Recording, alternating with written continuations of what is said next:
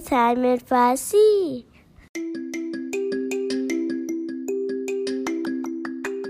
به پادکست ستوری تایم این فارسی خوش آمدید. من آنیتا هستم و هر هفته داستان جدیدی برای شما تعریف می‌کنم.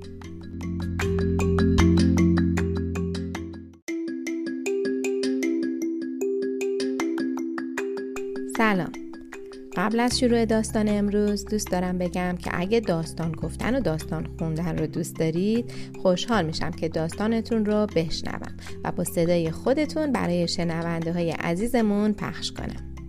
پس اگه تمایل به همکاری دارید هم می‌تونید برام voice message بذارید هم از طریق ایمیل با هم تماس بگیرید.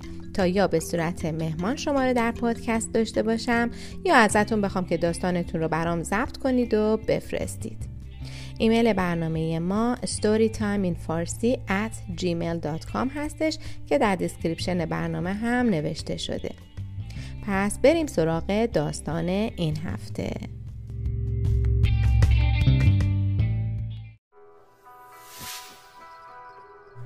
داستانهای هزار یک شب.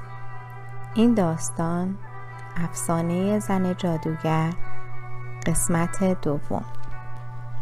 از مجموع قصه های پنداموز هزار یک شب نویسنده مجید مهری. داستانی دیگر از قصه های شهرزاد برای شاه شهریار. بهتون پیشنهاد می‌کنم که این داستان ها رو به ترتیب بشنوید. پس اگه داستان قبل رو نشنیدید به کانال ستوری تایم این فارسی برید و بعد از subscribe کردن در playlist داستان های هزار و یک شب داستان ها رو به ترتیب دنبال کنید.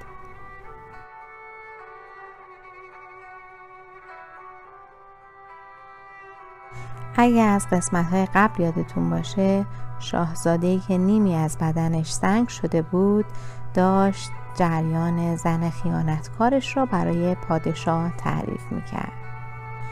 و اما قسمت دوم افسانه زن جادوگر.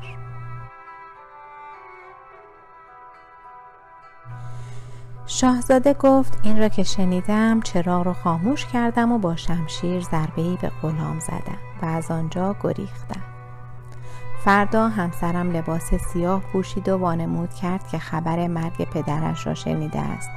در حالی که به خاطر غلام سیاه سوگوار بود و هر شب به سراغ غلام می رفت و بر زخمهای او مرهم می گذاشت. روزی برای بار دوم تعقیبش کردم و این بار به او ناسزا گفتم و خواستم غلامک را بکشم که او مرا جادو کرد و از کمر تا انگشتان پایم را به صورت سنگ درآورد. مردمان شهر را به صورت چهار رنگ ماهی درآورد و شهر را برکه آبی کرد و چهار جزیره را به صورت چهار کوه جادو کرد. او هر روز پیش من می آید و بر نیمه تنم که سنگ نیست تازیانه می زند تا بدنم خونین شود و بعد به سراغ غلام می رود و بر زخمهای او که در اثر شمشیر من به وجود آمده مرهم می گذارد. پادشاه این را که شنید گفت تا مشکل تو را چاره نکنم از اینجا نخواهم رفت و جایی در قصر پنهان شد. فردا هنگامی که همسر شاهزاده جوان آمد و او را تازیانه زد پادشاه پنهانی به سراغ غلام رفت و او را کشت و جسدش را به چاه انداخت و خود لباس غلام را پوشید و به جای او خوابید و شمشیرش را برهنه کرد و در کنار خود گذاشت. زن پس از تازیانه زدن شوهر به سراغ غلام آمد و گفت ای نازنین حالت چطور است؟ امیدوارم از روز پیش بهتر باشی شاه به زبانی شبیه زبان غلامان سیاه گفت ای زن پلید برای آنکه من درمان شوم شوهرت را به صورت اول برگردان چون نفرین او باعث مرگ من خواهد شد. زن باور کرد و پذیرفت و کاسه ای آب آورد و افسونی بر آن خواند و به جوان جادو شده پاشید. فورا به صورت اول برگشت و بیدرنگ به سراغ پادشاه آمد که فکر می کرد غلام سیاه اوست. پادشاه باز به زبان غلامان گفت این شهر و مردم آنها را هم به صورت اول خود برگردان چون آنها مرا نفرین می کنند و این نفرین ها باعث می شود که من روز به روز بدتر شوم. زن باور کرد. آنگاه اندکی آب از آبگیر برداشت و افسونی بر آن خواند و به زبان نامفهوم سخن گفت. ماهیان جنبیدند و سرشان را بلند کردند و به صورت آدمی درآمدند.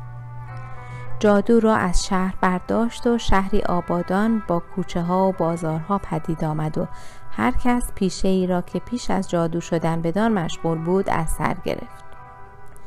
کوه به صورت جزیره یعنی همان صورت نخستین درآمدند آنگاه دختر جادوگر پیش غلام برگشت که در حقیقت شاه بود.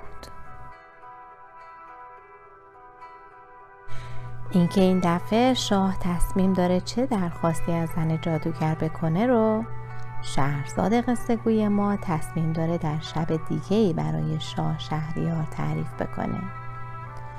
پس صبر می‌کنیم تا ادامه رو با هم بشنویم.